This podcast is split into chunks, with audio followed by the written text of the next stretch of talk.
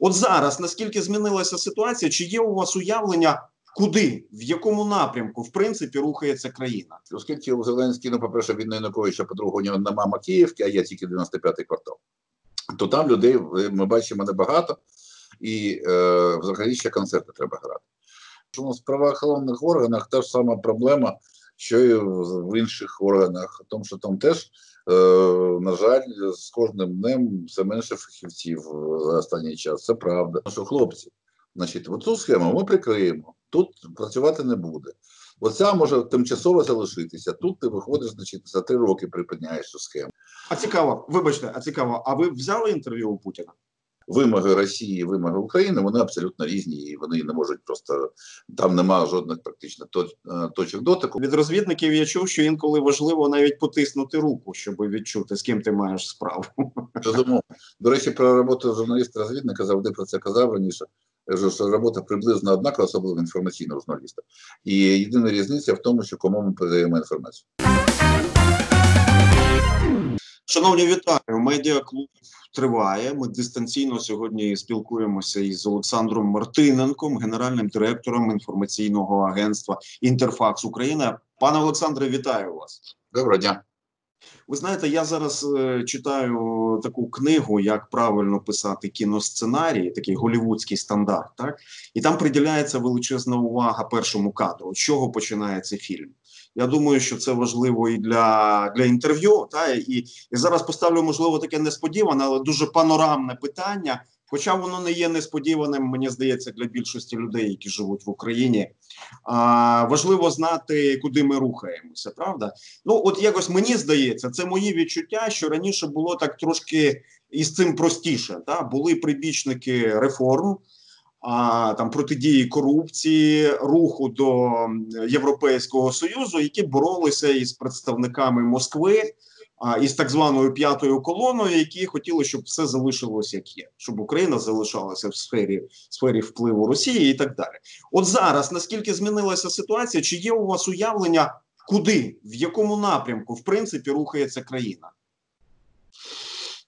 Я згоден з тим, що раніше дійсно було було все чорно-біле, і світ був чорно-білий, і тому обирати було було простіше. Ну не будеш жити сам на темну сторону. Да? Значить, Ти, ти типу, на білій стороні, ти за все добре, за демократію, за за дійсні реформи, проти крадіжок і так далі, а все інше, значить, твої вороги. А ну, життя взагалі не чорно-біле так не буває. Воно різнокольорове, і тому все це було тимчасово. Я думаю, що всі розуміли, що все весь час закінчиться. Тому що коли е, починаються е, реальні, е, починаєш робити реальні кроки, то виявляється, що все не так просто. Що є е, там ну, реформи. Да? Е, я дуже не люблю розмови про реформи взагалі. Я я вважаю, що треба говорити про конкретні речі. І питати і аналізувати абсолютно конкретні кроки, тому що сама по собі слово реформи нічого не означає взагалі. А можна говорити про те, що зроблено правильно чи неправильно. Колись давно ми були у Чилі, коли я в складі здається, ще журналістом навіть був, і приїхала українська делегація в Чилі, і один з урядовців, значить, до якого він поїхав до місцевого міністерства економіки, поговорив з ними. Приїхав до готелю, я його зустрічаю, питаю: ну як взагалі відчуття, що тут відбувається? Що він сказав чудову з медичною фразу? Знаєте, реформи були проведені, але дали негативний результат. А тому а, говорити треба взагалі, та ще раз кажу про абсолютно конкретні конкретні речі. А, те, що все, все, що робиться у нас, робиться безсистемно, без е, якоїсь розуміння чіткого, куди е, дійсно куди ми рухаємося, це правда. Цьому теж є пояснення певні, тому що дійсно, по-перше, мало хто хто розуміє, тобто є стандартний набір, е, умовно кажучи, там рецептів, але ми прекрасно розуміємо, як і людині, да, є стандартний набір ліків, Е, але на кожну людину вони діють е, відповідно індивідуально. Да, І потрібен лікар, для того, щоб е, коли йде лікування пацієнта, для того, щоб він зрозумів, да, оце ліки працюють, ці не працюють. Давайте так спробуємо, давайте так спробуємо. Ну, от коронавірус як лікують методом проб і ошибок, що називається. А от мені здається, так, так як лікують зараз від коронавірусу, от таким чином йде Україна вже кілька років. А, пробами і помилками. Е, значить, спробуємо одне, не закінчуємо, правда. Починаємо пробувати інші ліки. А, Приїжджають люди з рецептами від різних країн. А, Є місцеві люди з рецептами, вони сперечаються, як краще лікувати пацієнта. Починається один процес, я скажу. Тут е, виявляється, що у нас змінюється уряд, е, приходять інші лікарі і починають лікувати по-своєму. І тому, звичайно, нічого хорошого до цього, цього до держави не несе, тому що немає якогось системного процесу. Пацієнт не може сказати, що зовсім значить, е, стоїть на межі загибелі, це неправда, але не дуже здоровий, це ми бачимо. І е, насправді от одного якогось такого шляху, такого протоколу лікування, всі е, експерти, західні, східні, ну східні зараз не працюють, західні і місцеві, вони так і не виробили. На жаль. А з одного боку, з іншого боку, все, що у нас відбувається, так чи інакше, це процес розвитку. Як би це не, не, не комусь не хотілося б сказати, що все тут неправильно, все загинуло. Ні, ми розвиваємося безумовно. Знов таки пробами, помилками і так далі. Розвиток йде. Ми не ну, зараз не можемо сказати до кінцева ця точка, куди ми цей пункт, куди ми йдемо. Це правда. Але е, так чи інакше, ну як сказати, деякі заходи, от які там приймає уряд, приймає е, там президент і так далі. Вони е, те, що просто да, вони пробують, воно не працює, від цього відмовляються. Це таке інколи нагадує е, поход по замкненому колу, але це неправда. Це все ж таки спіраль. Зараз ви мене спитаєте вверх чи вниз, не знаю. Але це спіраль. От. Тобто ми е, кожного разу, можливо, на, на чий-то погляд опиняємося в тому ж самому місці. Ні, ні, це не так, місце інше. Дійсно, воно дуже багато нагадує. Ми теж інколи згадуємо якісь деякі кроки. От це ж було вже там 7-8 років тому. Е, але все одно Україна розвивається, вона, вона рухається помилково, неправильно, можливо, інколи, але рухається. І по великому рахунку, зараз, в принципі, ситуація, мені здається, з України як не дивна. Може комусь почути, вона більш адекватна Україна світу, ніж була там 20 років тому. Та цікаво, за рахунок чого? Ну, за рахунок того, що в принципі світ ми всі не стоїмо на місці. Ми е, зараз е, ми завжди були залежні від світу, звичайно, від такого що ми країна-експортер, ми е, самі себе, в принципі, без зовнішньої. Без зовнішніх партнерів, я маю на увазі там ринків збуту і так далі. Ми себе не прикормимо, тому що ми не ми не замкнута економіка. І тому так чи інакше ми повинні дав брати брати, грати по тих правилах, по яких грає весь світ. І розуміння цього проходило дуже довго, значить, е, з кінця 90-х, середини 90-х. Ми до цього приходили. Інколи ми вважали, ні, у нас свої правила, давайте не заважайте нам працювати. Е, ми краще все знаємо. Ні, в кінці кінців виявилося, що так чи інакше, оскільки ми е, частина глобальної економіки, глобалізованого світу, щоб там не казали нові консерватори. Але все ж таки ми частиною, ми повинні грати по цих, за цих правилах, інакше нас просто викинуть, і ми не виживемо. А скажіть, будь ласка, за за, за ці межі ми можемо вийти? Та от запропонувати зараз світові щось революційне. Я можливо, знаєте, жартую, але як кажуть, в кожному жарті є доля правди. Запропонувати запропонувати світові там не їсти кажанів, наприклад, або тарганів, або ще щось таке незвичне а нагодувати всіх там своєю картоплею, морквою, цибулею і все таке інше, і вирватися за ці межі, які ми собі ставимо, що ми країна-експортер, розуміючи, що було б добре, якби ми експортували якусь готову продукцію, а насправді ми країна-експортер сировини. Ну так, е, знаєте, я не думаю, що ну, звичайно може так статися, що тут з'явиться людина, яка чи група товаришів, які винайдуть щось абсолютно несподіване для всього світу. Ми вразимо світ, і він просто стане перед нами на коліна і подя... і подякує, наприклад, ліки від коронавірусу.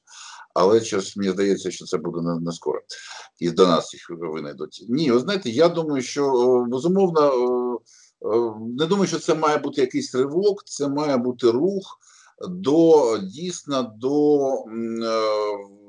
ну от умовно в напрямку, в тому числі наших е, пів, пів, е, східних партнерів Східної Європи, які знов таки там маса проблем і в, і в наших сусідів, і в Польщі, Чехії, в Угорщині і так далі. Ми все це знаємо. Вони дійсно не ще не стали частиною об'єднаної Європи повністю, тому що все ж таки розвиток не той, да, і і, і, і коротше дуже багато внутрішніх проблем в Євросоюзі. Але тим не менше, а все ж таки вони е, значно більше отримали з е, такої користі від е, процесу глобалізації в, в різних е, варіантах, і в інвестиційному плані, і в плані е, там кінці кінців рівня життя, і так далі. Да, зрозуміло, їм допомагав Євросоюз е, значно більше ніж нам, але все ж таки рухатись напрямок цей, да, це якщо казати про абсолютно такі прості речі і е, е, такі очевидні, да, да, це з це виробництво зборка різних товарів, е, там побудова таких підприємств, які би дійсно займалися зборкою. Да? Зараз багато кажуть про те, що Китай тепер у нас не дуже надійний партнер, тому що невідомо якого кажана вони з'їдять завтра. А тому а ми поруч, да, і тому ми можемо якимось чином чином, чином підприємства, які знаходяться в Китаї, от і виробництво китайське, да, можна якось спробувати перенести ближче до Європи з одного боку, з іншого боку, де робоча сила не така дорога, як в тій же Польщі, Чехії, Угорщині. Е, ви знаєте, теоретично так. І, в принципі, коли я розмовляю з бізнесами з бізнесами, які працюють з європейськими, які працюють з Китаєм, звичайно, там вже дуже багато років пройшло, і там вже все налаштовано, все працює там з Малайзією, в тому числі з Філіппінами, все працює. Вони впевнені в тому, що ці люди надійні і працюють дійсно за копійки, значно менше ніж в Україні зараз отримують. Але все ж таки, за рахунок того, що ми все ж таки поруч.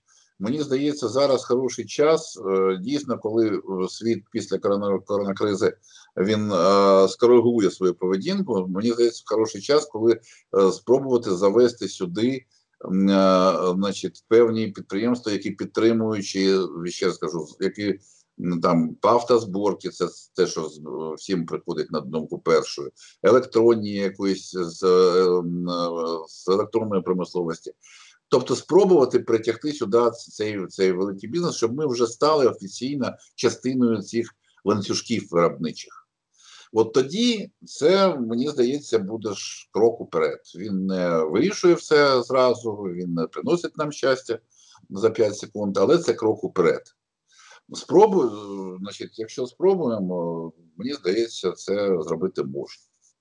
Я ось думаю, що ми багато років намагаємося якось підлаштуватися під цей зовнішній світ. і Якось це мені здається, у нас це просто погано виходить. А я у вас хочу запитати наступне: а на вашу думку, а що заважає Зеленському? І коли я кажу Зеленський, ми з вами розуміємо, що і всі його команді, так? тобто це величезна фракція у парламенті, а це можливості практично необмежені призначати своїх людей реально своїх людей на відповідальні посади, включно із призначенням прес-секретарок 95-го кварталу на посаду. Слухайте, це міністерська посада члена Національної ради з питання телебачення і радіомовлення. Практично необмежені можливості реалізувати от все те хороше, що він. А намагався нам розповісти під час своєї виборчої кампанії. Пам'ятаєте цей епізод із його фільму Слуга народу? Це був сон президента Голобородька сон, коли він із такими двома автоматами, схожими на УЗІ, розстрілював корупціонерів в парламенті. Ну практично всіх корупціонерів поклав, всіх, всіх, хто там був. Це був сон.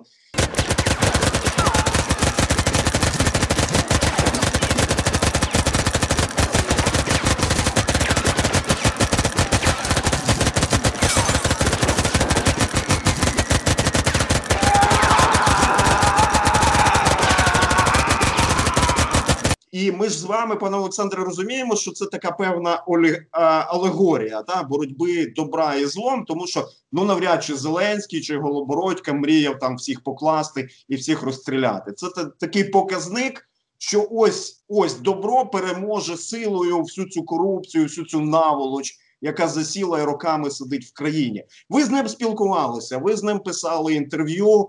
А, і і ви відчуваєте цей момент, е, що що йому заважає е, реалізувати все те добре проти всього того поганого? Знаєте, е, головна проблема, мені здається, вона я тоді відчув, і зараз її розумію. А звідки беруться секретарки 95-го кварталу у Нацраді, до речі, вона можлива і зумна людина, я її не знаю. Але справа в тому, що у Зеленського немає людей. От просто немає. Своїх людей. Да, він людина, яка яка, е, яка потребує дуже багато часу для того, щоб людини комусь повірити. А, е, І він помилявся цей час, і він це знає про ці помилки. От у нас нещодавно вийшло дуже хороше інтерв'ю, вчора здається, з е, заступником е, керівника офісу Юрія Костяком, який взагалі те інтерв'ю не дає, але ми його мовили.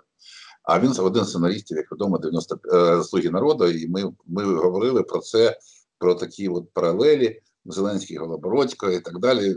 Насправді людина цікава, і я радий би почитати, але це тут не заради реклами. Просто я згадав про те, що ми теж говорили про про історію з людьми. Він каже: ну от як так сталося? От приходить людина, нібито нормальна, нібито чесна. Ми так перевіряємо, і вроді все нормально.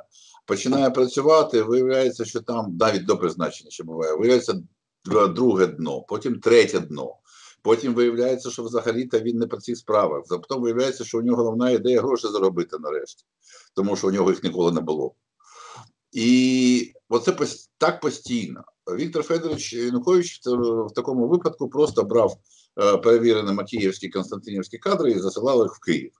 Пам'ятаю, тоді теж було ніхто, тому що в Макіївці, в принципі, вже е, люди боялися виходити на вулицю, тому що їх брали, відправляли е, в Київ чи кудись працювати. І це насправді це зараз смішно, але велика доля правди в цьому була. А, от, е, Не не обов'язково в Київ по всій країні роз'їжджалися. А, Оскільки, оскільки у Зеленський, ну, по-перше, він не Януковича, по-друге, у нього нема Макіївки, а є тільки 95-й квартал, то там людей ми бачимо небагато, і е, взагалі ще концерти треба грати. І тому ну, людей практично не було. Е, коли набирався перший склад ради, ви пам'ятаєте, за три тижні швидко бігом треба було знайти якихось людей. Е, коли шукали по знайомим друзям, а хто когось знає, а може він нормальний, а давай нібито нічого.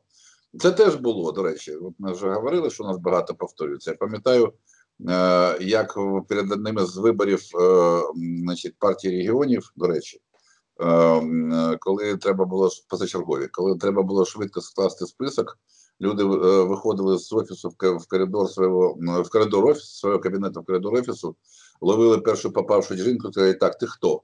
Ти у нас працюєш, працюєш, паспорт тебе є, є. Давай швиденько треба списки е, давати в центр Барчко.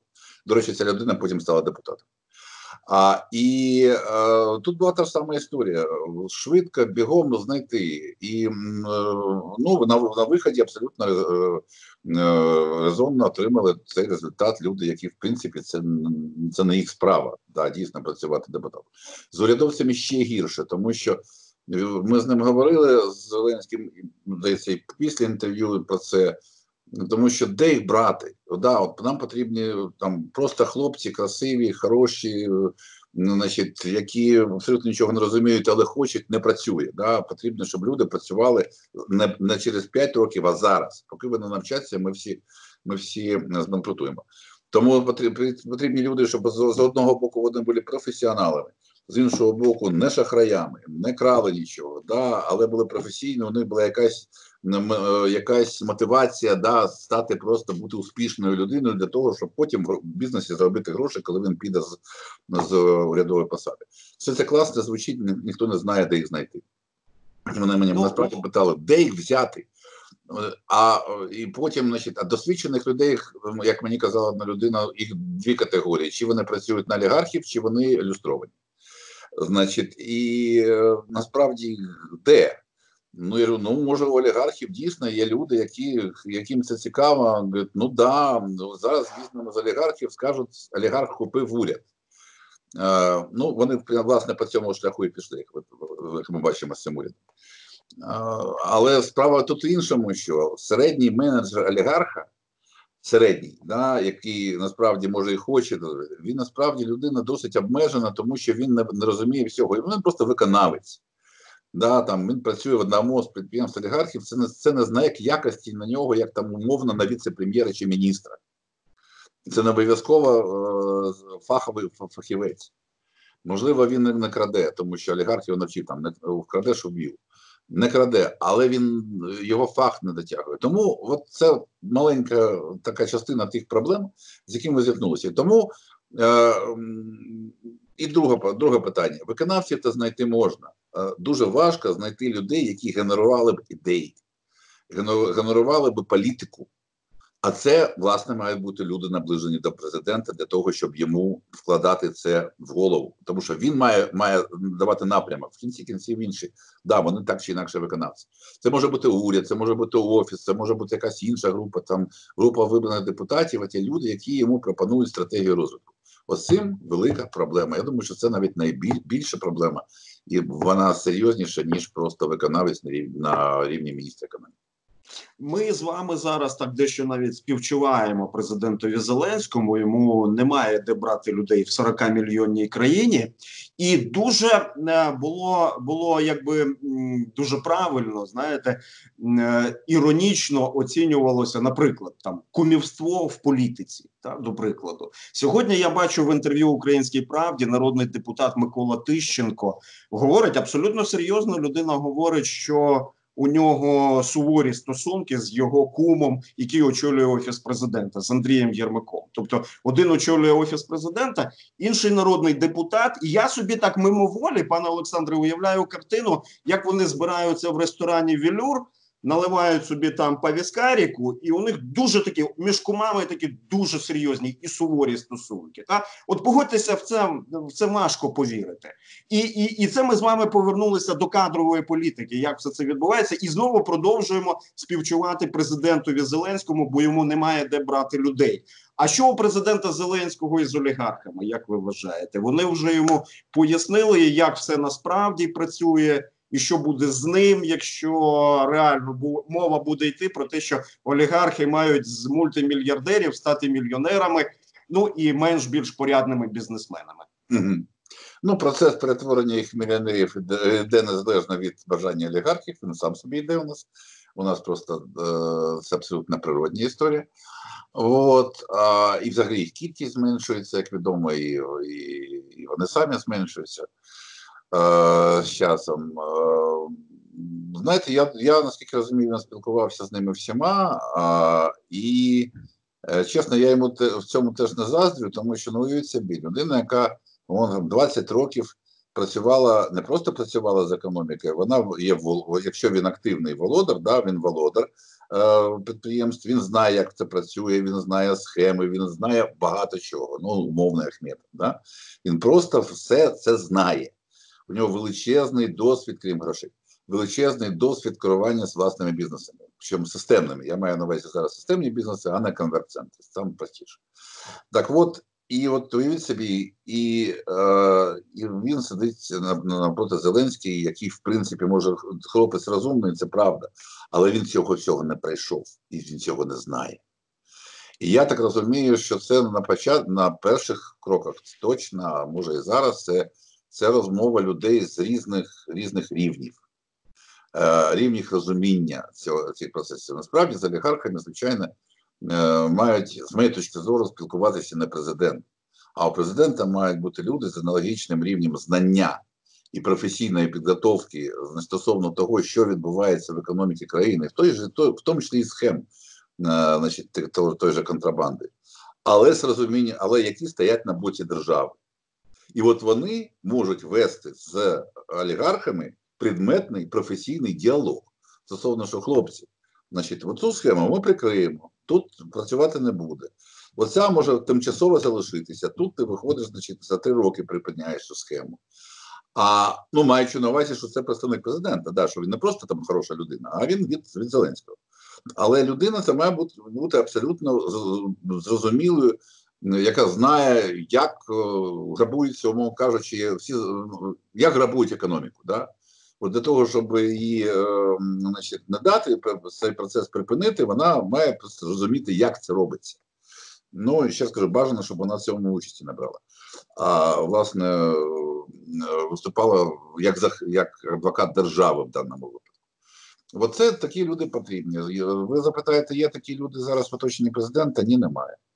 І це теж до речі, проблема. Пане Олександре, а вони загалом в країні є, як ви вважаєте, у ці схеми? Чи чи, не чи, чи не занадто глибоко все пішло, якщо говорити про мільярди доларів? Ну є ж оцінки, є оцінки експертів, скільки країна щороку втрачає на тих же митницях. Там відбувалася зміна керівників, приходили нові реформатори, нібито схеми залишалися діючими. Так ви знаєте, мені доводилося спілкуватися із італійськими прокурорами, які в 80-х роках а, саджали реально саджали за грати ватажків там сицилійської мафії. Що я бачив в їхніх очах? Що вони готові були йти не до кінця, як у нас кажуть, а вони готові були і на йти на смерть, на, на свою власну смерть. У нас, дивлячись на всю нашу антикорупційну інфраструктуру, я даруйте, можливо, я помиляюсь, але я бачу гарних вгодованих людей які просто звикли до комфорту. Їм потрібні дуже гарні автомобілі, їм потрібні гарні офіси, їм потрібен вплив, їм потрібен вплив на суспільство. Оця вага, а, е, вагомість. Я я там я не бачу взагалі здатності, от фізичної здатності іти на такий великий конфлікт. Який реально є ну загрожуючим для життя, та і в зв'язку із цим, вибачте, що я так довго, вибачте, та але це... чи але чи є у вас відчуття, що справді ті схеми, про які ви говорите, їх взагалі хтось здатен в нашій країні побороти на користь держави? Ну, спочатку давайте. Е, Італія до цього процесу, про який ви кажете, йшла років 20 приблизно після війни. Значить, це була післявоєнна історія, і після війни е, процес такої от е, серйозної боротьби з мафією почався реально там десь 80-ті роки. А до того все було дуже погано, практично як тут, а може і гірше. А так, звичайно, коли призначили ситника значить, керівником набу, а я ж людина вже довго проживши, і бачила багато чого, в тому числі і серіалів, в тому числі які йшли в радянський час. Ви, може, хтось пам'ятає слухачів такого такого персонажа, як комісара Катані. Я точно я точно пам'ятаю. Давно живемо просто комісара Катані, який був улюбленцем всіх жінок Радянського Союзу, не просто тому, що він була красива людина, але він такого мужнього хлопця, значить, який бавився з цією мафією, якого, до речі, в кінці кінців вбили, як відомо. А, так от, коли призначили ситника, при тому, що абсолютно я до нього я не знаю всіх подробиць, я його сприйняв, як як, як він є. Можливо, він взагалі непоганий хлопець, я ж не, не, не.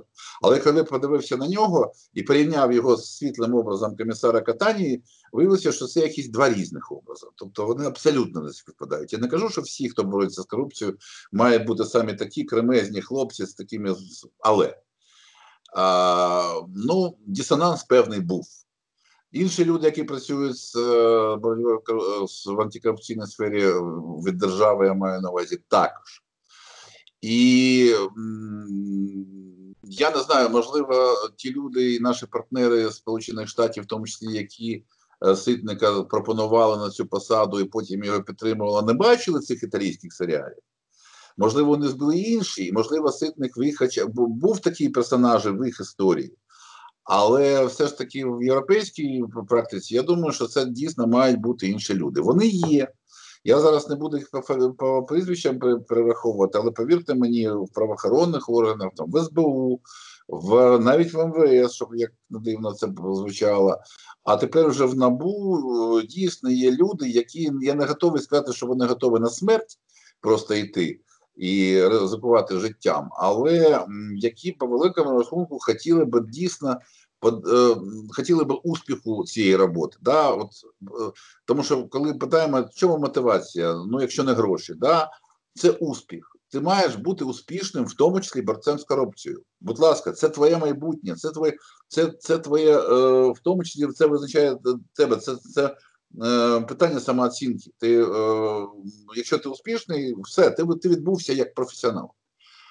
І мені здається, є такі люди, але е, на жаль, у нас дійсно весь бізнес, який оточує владу, з яким ці органи мають в тому числі боротися, які ставити в рамки, він на, на, на жаль дуже впливовий раз. І по-друге, все ж таки немає, досі немає, навіть з приходом слуги народу. Ну от які хоч вони радіють, приходять нові люди, молоді хлопці і так далі, тому подібне. Але нема, знаєте, критерію відбору цих хлопців, і їм ніхто не дійсно не створює такої, що хочете касту, да, от людей, щоб це була не одна людина, не дві, не три, не п'ять, а там 50, 70, 100 касту людей, яким би сказали, ребята, це ваша місія.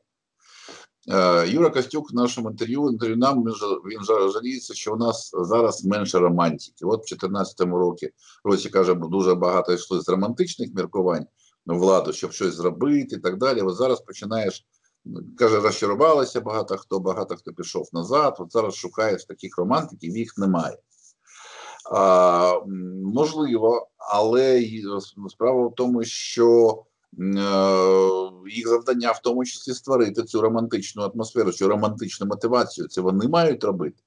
Кати, ребята, з одного боку романтики, з іншого боку, тут да, щоб вони стояли на землі, а не, не літали десь у е, повітрі.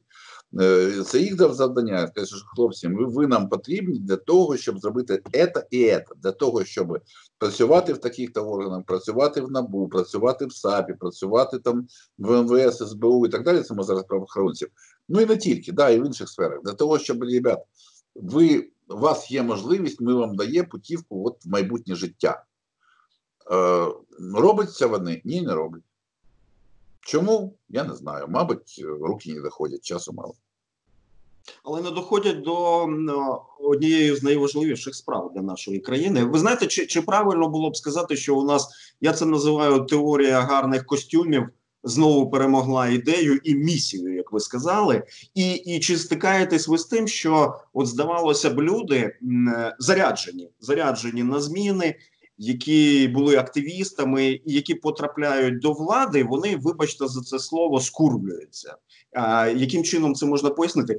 Я, як взагалі е, чому це працює? Тому що багато надій покладалося і покладається на людей, які на своїй шкірі а, випробували там те, що у нас в країні відбувається неправильно, і ті, що палко бажають це змінити. Так у мене, наприклад, свого часу була була надія, як не дивно, на Юрія Луценка, коли він там прийшов і став генеральним прокурором. Знаєте чому? Тому що він у в'язниці відсидів. Та у нього мав бути такий здоровий. Здорова злість на систему, яка є несправедливою, так ну і і чи фіксуєте ви, що от люди, які здавалися такою надією для змін, потрапляючи все ж таки у владні кабінети, ну, ну якби змінюють, змінюють напрямок своєї діяльності.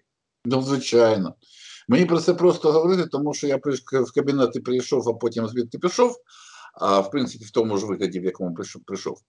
А тому мені про це я про це говорити маю право про це говорити, в принципі, тому що а, знаєте, про це можна. А, е, там говорити, але коли людина там не опинялася, не знає, що це таке, тоді дійсно не дуже зрозуміло. А, Безумовно, я це бачу, і безумовно, це було завжди. І це не там не нова риса, яку принесла слуга народу. Просто цей масовий захід во власть людей, заход людей абсолютно нових. Він привів до того, що це це явище стало таким же масовим. Ну, уявіть собі, от працює людина там у нього мале якесь підприємство. Він малий дрібний підприємець чи середній, заробляє в регіоні якісь гроші. От, В принципі, живе. До речі, знає, як це робиться. Чуть-чуть порушує закон, чуть-чуть ні. Ну, живе, коротше. І тут він його виносить туди, туди, в раду, в уряд, неважливо. І у нього абсолютно змінюється життя. У нього абсолютно новий круг спілкування, коло спілкування. Він спілкується з такими вже людьми, до яких він навіть навіть вдум в, не міг навіть е, ну, пригадати, що він що він може уявити, що він може колись потиснути руку оцій великій людини, цьому олігарху. Тут він тисне йому. А потім з'являється цілувалися. Вибачте, доволі часто бігли, цілувалися. А, а потім це частина, це це така частина протоколу була. Розумієте, і оце стискання і поцілунок це вже означає, що він до себе відбувся. От ми кажемо, що процент успіху, от для нього це вже успіх. Розумієте, він все вже добився, життя удалась. Все, а потім у нього з'являються секретарки зараз державний рахунок, а потім кабінети. І він вже сам по собі, от це це, це дуже велика проблема, до речі. Він сам по собі, для нього це вже вже успіх, все. Далі вже тільки заздрощі від друзів, однокласників, які звіть, о, кажуть, ти такий молодець, ми тебе по телевізору бачили вчора, ти так молодець говориш. Розумієте? І е, ці от, ці, ці, речі, ці речі вони затягують, це правда. І якщо у людини нема стрижня внутрішнього, да, для того, щоб просто він розумів, що таке добре, що таке погано. Це папа з мамою має розповідати взагалі. Якщо у нього стрижня внутрішнього немає, і він знає, що от є речі правильні, є речі, які можна робити, які ніколи не можна. Що там красти не можна, зраджувати не можна, там у тебе має бути якесь внутрішнє переконання, що має бути, ти в цьому в цьому переконанні маєш відповідати, твої дії мають відповідати. Якщо це немає, я можу сказати, шансів шансів не буде, і він стане просто такою частиною стеблішменту. Потім його то звідти викине, звичайно, через якийсь час. Але за цей час, поки він побуде у влади, він знайде зв'язки нові, значить, якісь знайомих знайде нових, а, гроші знайде нові, і в кінці кінців вийде з цієї влади, і, але буде вже не дрібним підприємством, а середнім. А якщо був середній, то великий. Це, як знаєте, я ви, ви говорите, а я згадав чудовий класичний приклад Галахвастова, коли ми це щось одно, а вони так це зовсім щось другое. А хотілося б, пане Олександре, почути від вас ідею. От ви говорите, що в країні бракує людей, які генерують ідеї. Що з цим робити далі? Даруйте за це питання. Ну, знаєте, я, є ідеї, ідеї. Ідеї, якщо просто сидить людина і їх що згенерує, їх багато. Особливо зараз в, в, Фейсбуку у нас кожний другий користувач щось генерує. А, І е, дай Бог йому здоров'я в кожному другому. Тобто країна країна генераторів на загал, Ні, тут, так? тут генератор на генераторі. Але я зараз говорю власне не просто про е, про якісь там креативні речі, про фантазії, а я говорю про речі, які сьогодні абсолютно можуть бути реалізовані конкретно сьогодні і корисні. Для цього потрібна перш за все ерудиція людини. Він має бути ерудований в цьому і фаховим да, в, в цьому процесі, а не просто сидіти збоку і розповідати, як, як треба реформувати МінФін. Е, значить, нічого не, не, не зрозуміє. Так от, от цього це дефіцит. Дефіцит у всіх країнах, не тільки у нас. Насправді їх не дуже багато. Просто е, в багатьох країнах склалися такі, знаєте, е, як правило, на базі наукових аналітичних центрів, на базі е, вишів, в тому числі інститу, інститутів університетів, складається така от група людей, які власне з одного боку вони, вони кваліфіковані, а з іншого боку, вони креативні.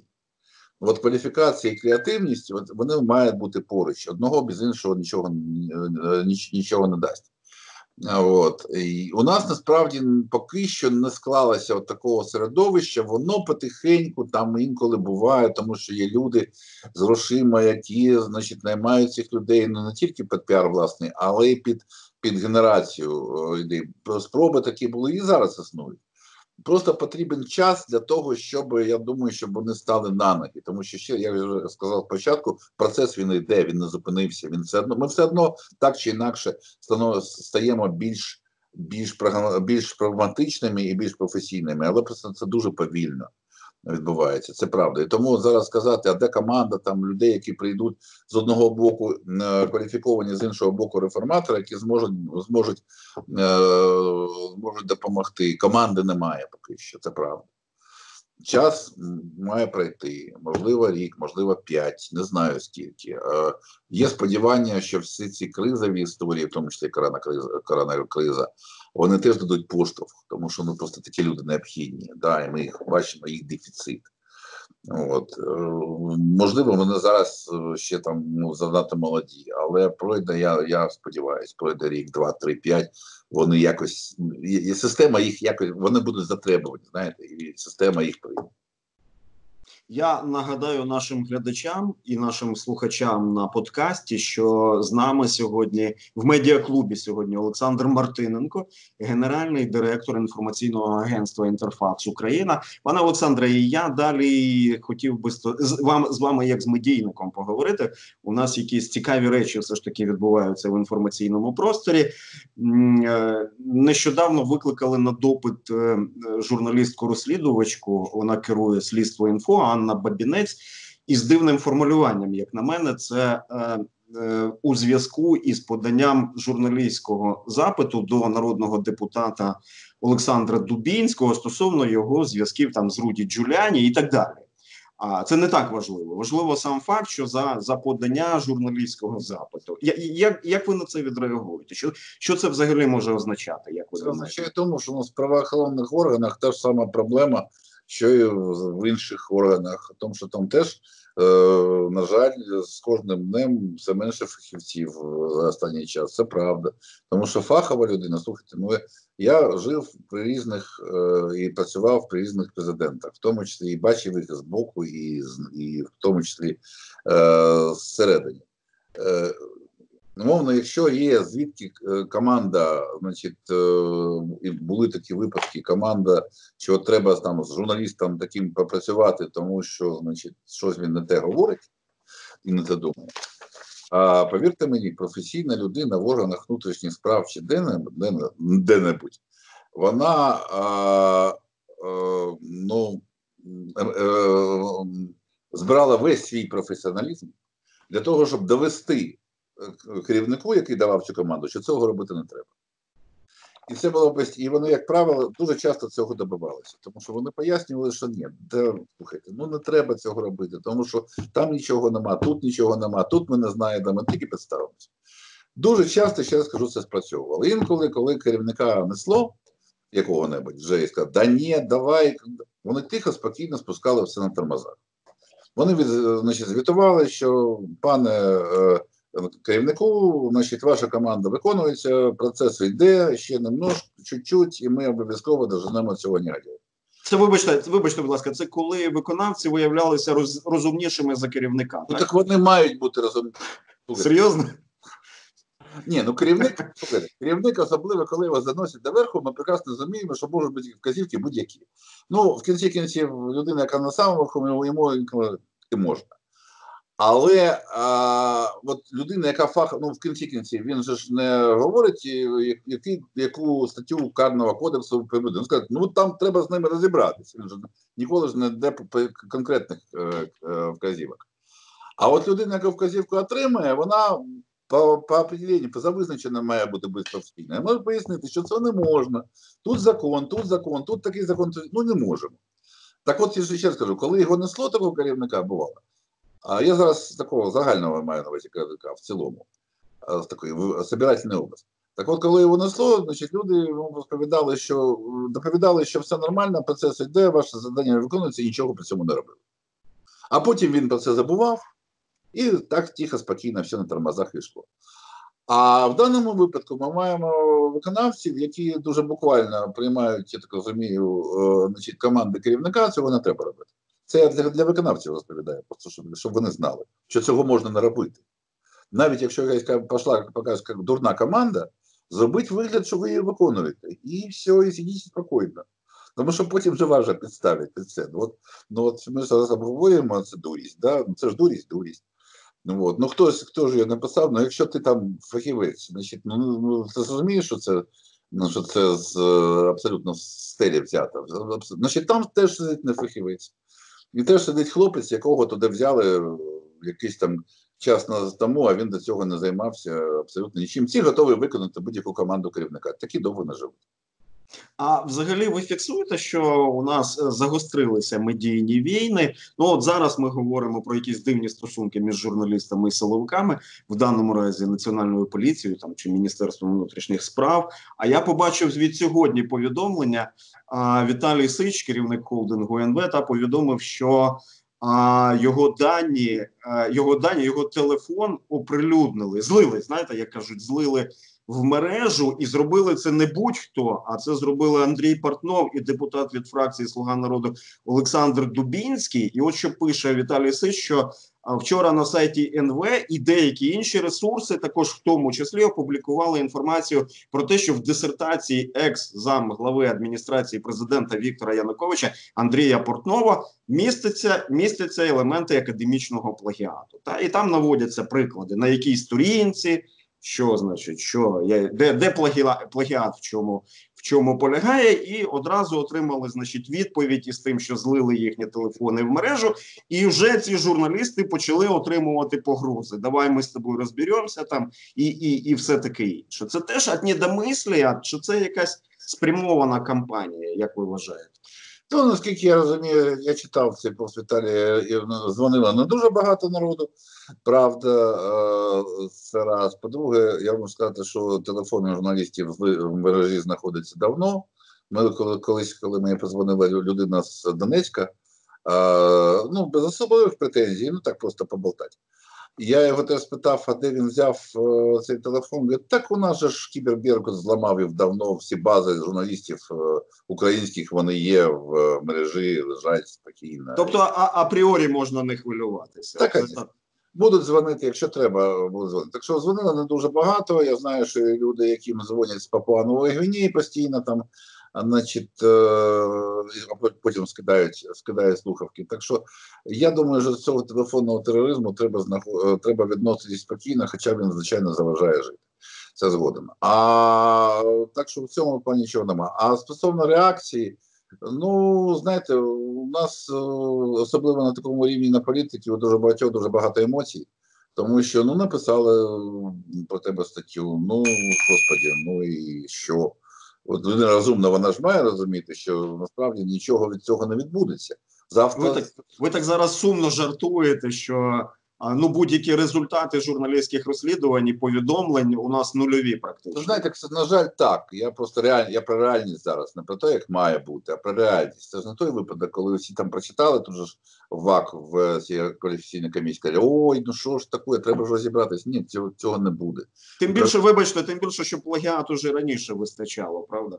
Ну, плагіаторів у нас дуже багато, і давайте чесно скажемо. У нас, якщо подивитись дисертації, я думаю, що ну боюсь сказати про відсоток, але дуже він великий складається з плагіату, в тому числі дуже поважних людей. Ну так так у сталося. Так що, в принципі, це теж ці емоції.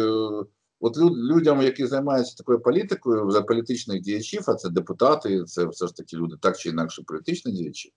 Е, Знаєте, емоції вони хороші, коли вони прораховані. Коли ти виходиш на ефір, ти маєш бути емоційним, але ти маєш при цьому розуміти, що це абсолютна гра на публіку. Ти маєш на публіку бути будь-ким.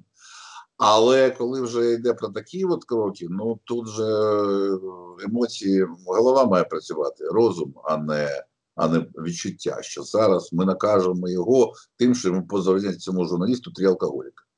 Ну і що з цього? Що з цього відбудеться? Наступного разу не напишуть статтю, напишуть.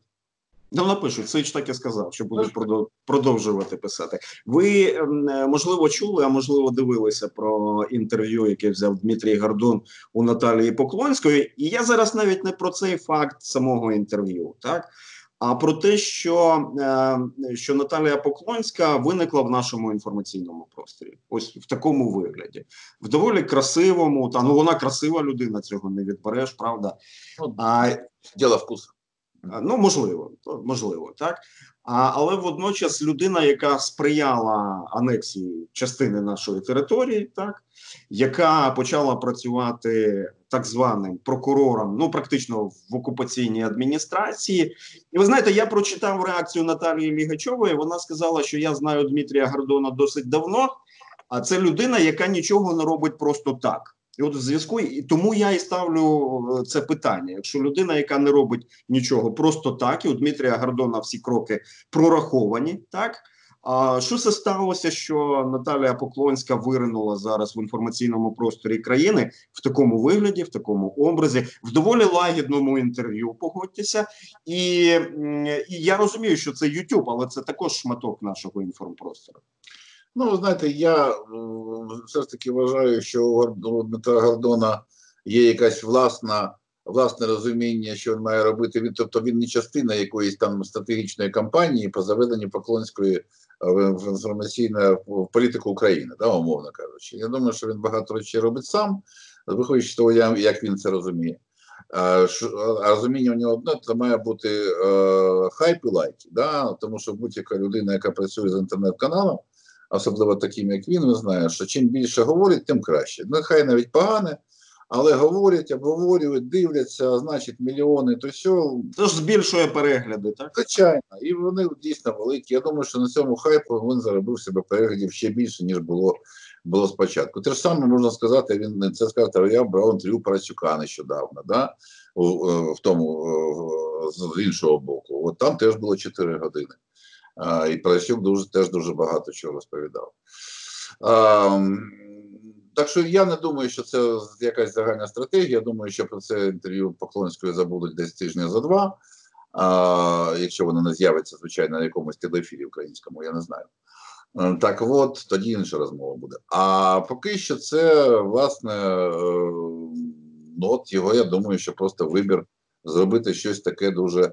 Дуже я думаю, що воно Путіна б інтерв'ю взяв би з радістю і чи, чи я знаю там у Січина якогось. А цікаво, вибачте, а цікаво, а ви взяли інтерв'ю у Путіна?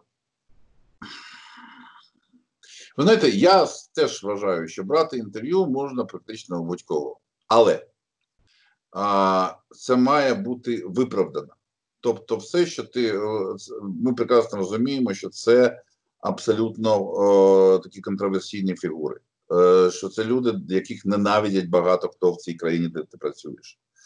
А, е, Де а, із юридичної точки зору це теж є питання, да? чому ти власне їм дав таку таку можливість. З іншого боку, YouTube в кінці кінців це всесвітня мережа. Але брати інтерв'ю можна у будь-кого. Питання інше. А яке запитання ти йому задаєш? У вас зараз говорить Що? більше. От зараз вас більше говорить політик чи журналіст? Людина. Я не знаю. Я вважаю, що людина, яка багато чого чого бачила і просто живу давно. А питання в запитання. Тобто, ти, то, що ти робиш, ти маєш абсолютно точно для себе відповісти, що ти хочеш отримати. Ти хочеш отримати, умовно кажучи, зізнання в чомусь. Ти хочеш отримати інформацію для людей, яка їм буде корисна. Ти хочеш, Чи ти хочеш отримати просто хайп? От якщо це дійсно може бути когось корисно для розуміння мотивації, да, для прогнозування кроків певних, того, що буде далі. А, ну, Всі ж спитають один одного, що Путіну потрібно і так далі. От якщо ти в результаті цього інтерв'ю зрозумієш, даш зрозуміти людям, що потрібно Путіну. Так, я думаю, що це необхідно. Якщо залізти залізти в голову, те, що ну, мовно кажучи, зробити так, щоб він все з голови з, е, по можливості реальні речі зміг вилити вилити на, на, на люди і показати людям. Я думаю, що це необхідно. Якщо починати з того, що звичайно ви така видатна людина і один з видатних лідерів сучасності, ну, то я б такого не робив. От е, ваше інтерв'ю поки що уявне, але можливо воно і відбудеться колись в майбутньому з Путіним або з Поклонською. Я так розумію, що це був би хат-ток в стилі, та а не тепла манна, та чи я помиляюсь? Ну з до Поклонської у мене жодних запитань немає абсолютно. І ви б не про і ви б не проводили таке? Ні, ні, ні. Ну а навіщо власне? А, а нічого, я прекрасно розумію її, я прекрасно розумію мотивацію. Прекрасно я ну, я прекрасно розумію, вона це для мене не цікаво. А от люди, які чи приймають, чи формують реальні рішення, для мене не цікаві. І е, якщо це Путін, ну цього не буде, звичайно, але тим не менше. А якщо це Путін, то це дійсно hard talk. Це hard talk, і, так, і, і, і ви поставили б таку умову. Лише hard talk? Ну, звичайно, ну hard talk знов таки, знаєте, це він має. Я це важке запитання. Я зараз не, не знаю, як би на цього, як би я побудував цю бесіду, але я думаю, що це. Ну не по тональності. Знаєте, я не вважаю, що журналіст, е, хоча є така тактика, да, висловити своє там ставлення, там кажуть, ну що ж, ви от це от ви ви вбили стільки-то людей, ви негодяй мерзавець. Ні. можна ставити запитання спокійним тоном, запитання фактичні, які тим не менше викличуть викличуть е, е, е, значить, е, відвертість. Да? І головне тут викликати дійсно, щоб людина була відверта і цікава, і відверта одночасно. От вже Поклонська не цікаво, можливо, відверта. А Путін він, звичайно, ніколи відвертим не був, не є і, мабуть, не буде. От, Тому з ним важко. Я прекрасно я знаю прекрасно, як з ним намагалися працювати. І е, було інтерв'ю хороші журналісти. Важко. Хоча інколи були і, і такі удачі. А важко працювати, тому що дається в знаки КГБшна підготовка. Абсолютно закрита людина, яка повністю контролює кожний свій е, жест, кожну контролює міміку, яка не виходить з, з того образу, яка склалася, яка, якщо не знаходить відповіді, починає відповідати штампами. От розумієте, у нього дуже багато штампованих таких речей. Коли ну, щоб не думати, він вже якось там з якогось колишнього інтерв'ю, якийсь кирпичик, коли йому там питають там про Україну. От що ви там а що ви робили ваші війська в Україні? І так достається ж там з 14 року то якийсь якийсь така, такий термін, такі кілька речень, які він просто вставляє. І е, я його бачив свого часу, от просто поруч, коли був українська делегація була в Москві. Він тільки він ще був не був і був вже президентом. Я можу сказати, що це неймовірно важка людина для інтерв'ю. Неймовірно. Я думаю, що найбільш важка, ніж е, ніж всі, якого, яких я б знав з керівника керівників держав. Тому що ну, він насправді вже функція в багатьох випадках, і він це розуміє, і він цю функцію виконує. Для нього інтерв'ю це не просто поговорити, да, а це функція, просто атрибут його його президентства, під якою у нього вже все готове. Терміни готові, слова готові, посмішки готові, значить, е, жести готові, все відпрацьовано. Але що цікаво, що інколи він розкривається в цьому відомому фільмі про захоплення Криму, він фактично визнав факт агресії. Можливо, зараз, можливо, зараз ви скажете, а а з ким би ви хотіли записати інтерв'ю? От і із таких люд із таких персонажів, яких як ви самі визначили в Україні, не люблять? Mm. Хороше запитання, яких не люблять. Ну, нас не люблять, е, звичайно, що це це люди з Російської Федерації, а само собою. А, Ну от з, з російського істеблішмента я думаю, е, знаєте, я б Сурковому зробив інтерв'ю. Чому? А а цікава людина. Вона цікава, вона не вже ну вже ем, без того впливу, звичайно, і так далі. От навіть зараз. От я би я би е, зробив, тому що він дійсно там десь хто каже, графоман, графоман неважливо. Він людина, людина яка а, е, спробувала якісь ідеї, які в нього були в голові, якісь думки, абсолютно, з моєї точки зору, не, не які не відповідають цьому світу, воно привнести в нашу реальність. Людина, яка створювала створювала цей, цю картинку значить, е, вторгнення, яке створювала під керуванням, керівництвом якого створювалась ідей, е, які потім потім реалізувалися в під час цієї анексії Криму, в тому числі і на Донбасі, і зараз це робиться. От мені було цікавий дійсно, як як, е, як цей процес йшов, як цей процес йде зараз. А мені цікаво, цікавий міністр оборони Росії Шойгу, тому що мені просто цікаво, наскільки ця людина може вірить в силу своєї сили військової. Чи вірить він він в те, що це сила вирішує все? А, Ну це просто завдяки власної безпеки. Мені цікаво, що це що це за людина, яка яка керує такою кількістю військових в іншій країні. Ну тобто, і... ви, ви вибачте, будь ласка, тобто перевірити, чи справді він вірить, чи це така форма захисту? Я правильно так, розумію? так, так, так. Взагалі, от це це головне питання, про яке сказали. Чи справді вони в це вірять? Чи це просто а, для них е, робота? Обична робота така, знаєте, от револю... там створювати е, там анексувати територію, створювати невизнані якісь е, псевдодержавні структури. Це у них робота, це, чи це у них ідея? От мені це цікаво з різних людей. Я просто знаю і тих і інших там. От, тому мені цікаво, хто саме ці. Цікаво, знаєте, що а, інколи кажуть, що робота журналіста і розвідника інколи подібна, і від розвідників я чув. Інко від розвідників я чув, що інколи важливо навіть потиснути руку, щоб відчути, з ким ти маєш справу. Безумовно. До речі, про роботу журналіста-розвідника завжди про це казав раніше. Що робота приблизно однакова, особливо інформаційного журналіста. І єдина різниця в тому, що кому ми передаємо інформацію. Е, розкажіть про це, будь ласка. Ну як? Ну розвідник передає інформацію в центр, а ми передаємо інформацію людям. Людям. так. Це. І... У нас просто різні, різні, ну, мовно кажучи, там е, різні шляхи передачі. І різні... А у, а у вас ще масштабніша ситуація. Я маю на увазі інтерфакс Україна, тому що ви передаєте інформацію медіа, які також її транслюють. Ну само собою, да. Тобто мультиплікують далі. Ну, в кінці в кінці кінцевому в кінці кінців це люди, навіть через інших медіа, але тим не менше це люди. Тобто ми передаємо інформацію в світ, а розвідник передає інформацію в центр.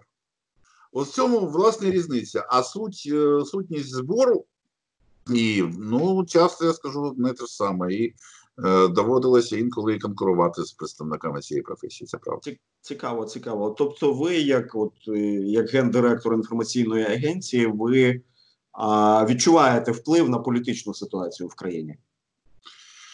А, Ну, знаєте, у мене месіянства такого давно немає, і е, не, перебільшую е, впливу, але безумовно, те, що ми робимо, кожен з нас, хто робить е, такі речі, він да, він впливає само собою. Він може. Е, він не може, знаєте, він не може повернути хід подій, але він може вскрити ті процеси, які вже вже існують, вони там десь під під, під ковдрою е, відбуваються, але журналіст може їх вскрити і таким чином да, вплинути на, на подальші події. Пане Олександре, я розумію, що я вас вже втомив. Я вас вже мучую годину. Дуже цікаво, дякую. Дякую, але я хочу ще трошки помучити. Дозвольте, знаєте, я в моїй теорії, що починати треба сильними питаннями, і сильні питання на фінал також залишати. Ми з вами так чи інакше торкнулися теми війни, і бачите, так вже склалося в нашому житті, що це це зараз це погано, очевидно. Це справді погано, але це вже не перша тема. На жаль, так правда, так. І і люди якось звикли, що війна десь там на сході йде, і вона якось там іде. А ми живемо тут, і і скрізь коронавірус, і все таке інше. Це я кажу, що це погано насправді, тому що війна в нашій країні триває, і анексована територія у нас залишається окупованою. Так а отже, питання мінськ.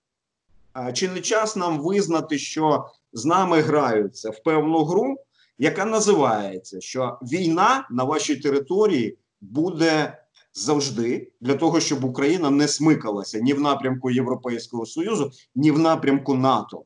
І отже, як ми на от на це усвідомлення ми маємо реагувати, тому що я розумію, що зараз наша позиція є пасивною. Ми постійно на кожному кроці кажемо мінськ, мінськ, мінськ, мінськ, де нічого не відбувається, окрім окрім інколи обміну полоненими, що не приховаю, це важливо. Це справді важливо. Так, хоча можна говорити про якість цих обмінів, це вже інше питання.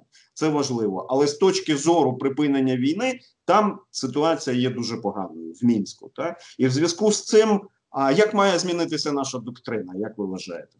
Ви знаєте, мінськ сам по собі нічого не формує, і він не є сам по собі фактором. Він індикатор все, що відбувається в мінську, просто показує, яким чином сторони позиції сторін. Да, Вони абсолютно різні, вони не не зближуються. Е, багато хто вважав, що прийде Зеленський і все буде по-іншому, і нічого в принципі по великому рахунку не змінилося, тому що вимоги Росії, вимоги України вони абсолютно різні, і вони не можуть просто там немає жодних практично е, точок дотику, крім там полонених дійсно і і, можливо, інколи припинення вогню, хоча не завжди. Знаєте, тому е, питання йде не про мінськ. Знаєте, можна його відмінити і закрити теоретично а, і забути. Ну, правда, буде е, наступне запитання буде з багатьох країн, тому числі європейських а санкцій, чому ми тоді залишаємо. Може, тоді відмінимо, тому що ну ще мінську нема. І ми його поховали благополучно. Так, ну і ладно, тоді, ну і нормально. Ну і значить, торгуємо, торгуємо, як завжди, бізнес as usual і так далі. Росія наш партнер. Да? Да. А це перший перший наслідок. Другий, ще раз кажу, це це просто він нам постійно нагадує ці всі зустрічі ТКГ, тому що дійсно все це продовжується, тому що ми забуваємо. Це правда. Люди вже не звертають увагу, люди звикають до смертей. Якщо там ще 3-4 роки тому це було дійсно у багатьох боліла боль, з часом вона проходить. Знаєте, якщо бити постійно в одно і те ж саме місце, з часом людина перестає його відчувати. І у нас так, ми звикаємо до цього, ми становимо, стаємо більш цинічними. Я бачу, знаєте, таких інколи політичних діячів, абсолютно нібито відвертих і хороших людей насправді. Я кажуть, ну що, ну будуть вбивати. Ну да, будуть гинути люди кожного дня. Ну а що? Ну таке життя. І е, знаєте, як хоч і кажуть, що циніками стають найбільш романтиками з часом, це, до речі, правда. От я е, романтиком нікого не був, але і я не можу прийняти цю логіку. Да? Ну нехай вбивають. Тому що, по-перше, це я просто розумію, що це це насправді руйнує країну, наш дух, тому що Україна зовсім інша, вона по природі своя інша. Вона мирна країна, насправді. У нас має бути мир. І ми не не можемо воювати десятиріччями. Росія може. Вона завжди воювала і буде воювати а Україна ні. І найбільше я думаю, що справа навіть не в тому, хочуть вони НАТО не пустити Євросоюз, не пустити справу в тому, що ідея, в принципі, дійсно цю країну, яка є, її, її по великому рахунку розвалити. І да, знищити знутрі, тому що це постійна головна біль, що ці ці війни, які йдуть, яким треба багатьом людям все ж таки хочеться зупинити, а зупинити можна тільки за такі-то такі-то такі умовах, а повертається назад в радянський союз і так далі. Тому подібне. Це насправді створення такого е, постійне не створення, підтримання а, такого внутрішнього напруження, і воно дійсно існує, незважаючи на те, що ми зараз там може і не відчуваємо так ярко ці, ці смерті, але все одно вони існують. Не може людина жити, е, жити довго. І все життя в кожного ранку зустрічаються новини про загиблих і поранених в нашій країні, в нашому домі. Це просто просто удар по психіці, удар по по нормальному, абсолютно життю кож, кожної людини маленького. По, ну, удар по всьому. І росіян росіяни цьому б'ють. Так абсолютно влаштовує, що вони там пострілюють, вбивають і так далі. Тому подібне. Все нормально. Це навіть я думаю, що не прагматичний вибір. Це такий вибір, знаєте, як е, філософський. Нехай воюють. Нехай вони чим більше там внутрі воюють, тим краще. Вбивають один одного на здоров'я. От зупиніться, зупиніться, будь ласка, зараз, вибачте, на на цій стратегії. Тобто, в принципі, коли люди там говорять, росіяни в Україні когось підтримують чи не підтримують, чи правда, що їм насправді плювати? Та їм плювати там Зеленський такий, чи чи, чи ось такий, підтримати його чи не підтримати. Головне, щоб в країні був хаос. Так, безумовно. Безумовно. Чим більше хаосу, тим краще. І е, чим менше, чим е, скоріше вона розвалиться, і ми отримаємо, заберемо обратно в радянський союз е, чи в Російську імперію. Не знаю, що вони зараз збирають. Мені важко зараз зрозуміти. Вони збирають імперію чи радянський союз, не знаю. Коротше, забрати в імперію всі ті території з тих людей, які там були завжди, тобто до до якихось бруч, Значить, вся ця територія наша. За збручом, нехай роблять що завгодно, це не наша територія, це поляки, угорці. Ну це слухайте, це спірне питання, тому що апетит же під час їжі приходить. Ні, ні, там там ідея, ідея вона постійна, вона не змінилась, наскільки я знаю. От Ця територія, територія до збруча, вона абсолютно така, знаєте, стара радянська, старий радянський кордон до 39-го року. От там вони знають, що це от наша територія, а все інше це не наше. Це але ж в 30, але ж в 39-му вони ж ділили Польщу з гітлерівською Німеччиною. Ну да, правда, звісно, звичайно, ділили. Да. Так, от те, що вони взяли під час розділу Польщі, вони не вважають насправді те, що їм належить, це там належить Польщі, через Угорщини, Австро-Угорщині, неважливо кому і взагалі мало цікавить, що там відбувається, тому що це не їх. А, а, а це а це тому, що вони розуміють, що вони це не втримають, зрештою. Вони розуміють, що це не їх люди. Що це знов таки вони ж відновлюють е, чи радянський союз, чи Російську імперію. Так, от це не їх люди, це не Російська імперія, це Австро-Угорська імперія. А вони розуміють, а вони розуміють, що Україну вони можуть втримати. Ну, думаю, що так. Вони сподіваються, що вони можуть втримати Україну от без цієї території, про яку я сказав. Все іншу Україну вони можуть втримати. І знаєте, це ж ми про це за останні 5 років інколи говорили з людьми, але це можливо чи ні? Я знаю одне: що у нас знайдеться в Україні колосальна кількість людей, які в цей важкий час е, підтримують наших російських братів і будуть виконувати тут функцію керівництва їх імені. От я Це- знаю, що Це, це зараз відбувається, як ви вважаєте? ні, я знаю, що такі люди є, їх дуже багато. Вони будуть готові в максимально швидко тут же, тут же допомогти російським братам здійснити оперативне керівництво цієї території. Є. А чи, Це наші люди, українці, ніякі не росіяни, а дехто з них навіть в вишиванках ходить. А чи знайдеться достатня кількість людей, щоб втримати Україну як незалежну державу із перспективою розвитку? Не в стані такого прицюцького того, а як це називається, е, ну, ну в такому становищі, е, як ми перебуваємо, коли ми говоримо не про розвиток здебільшого, а про те, щоб перекрити якусь чергову чергову пожежу, намагатися погасити. Я навіть не про лісові пожежі, які нам не давали дихати. Ну, ви знаєте, я думаю, що в цих от пожежах, в тому числі і навісних, і всьому іншому, ми і складаємось насправді як держава. От все, що зараз відбувається, є процес такого її, створення.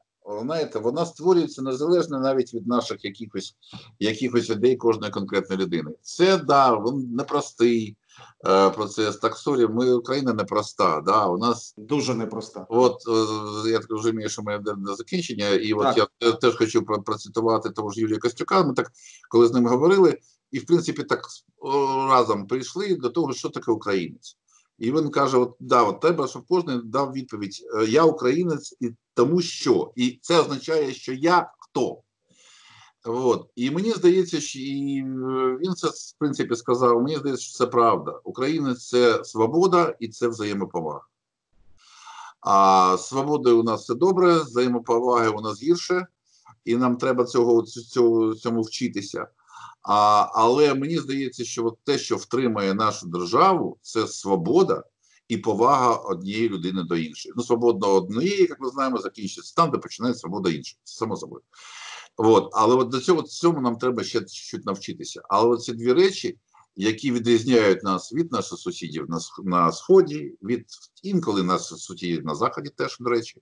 Хоча і це і ближче, це європейська, в принципі, європейські категорії, да, європейські а, наративи. І якщо і це те, що притаманно саме українцям. Якщо ми будемо базуватися на цьому, не доводити правда це до повної повної атаманщини і махновщини, да, і до- до- до- довести свободу до абсурду, а, це жарт. А бути знов таки е, свободними, але відповідальними і поважними. Я думаю, що це майбутнє країни, і я вірю в те, що вона відбудеться. Ви, я так розумію, ви поміркований, дещо іронічний оптиміст, так? Ну, я намагаюся бути реалістом, але постійно але кудись звалююсь, чи в песимізм, чи в оптимізм, але в принципі десь то посередині. Зараз ви схилилися більше до оптимізму. Дякую. Це така фінальна нота. І дякую. Ви так дуже чемно нагадали, що знаєте, почувайте себе як вдома, але не забувайте, що в гостях. Дякую, що приділили так багато часу. Ми з вами більше години відпрацювали. І я розумію, що це подвиг, та тому що це ж не якийсь центральний телеканал до вас приїхав з великими камерами, там і світлом, і все таке інше. Але я сподіваюся, що вас почують. Е, Дякую. Дя- Дякую, просто канали вже не приїжджають, я з ними теж спілкуюсь по скайпу, так що ви всі в однаковій в однаковій. умовах. Да. умовах. Це теж ознаки розвитку країни. Дякую. Сьогодні, друзі, в медіаклубі був Олександр Мартиненко, генеральний директор інформаційного агентства Інтерфакс України. За що я дуже вдячний. Вдячний за вашу увагу. До наступної зустрічі в медіаклубі.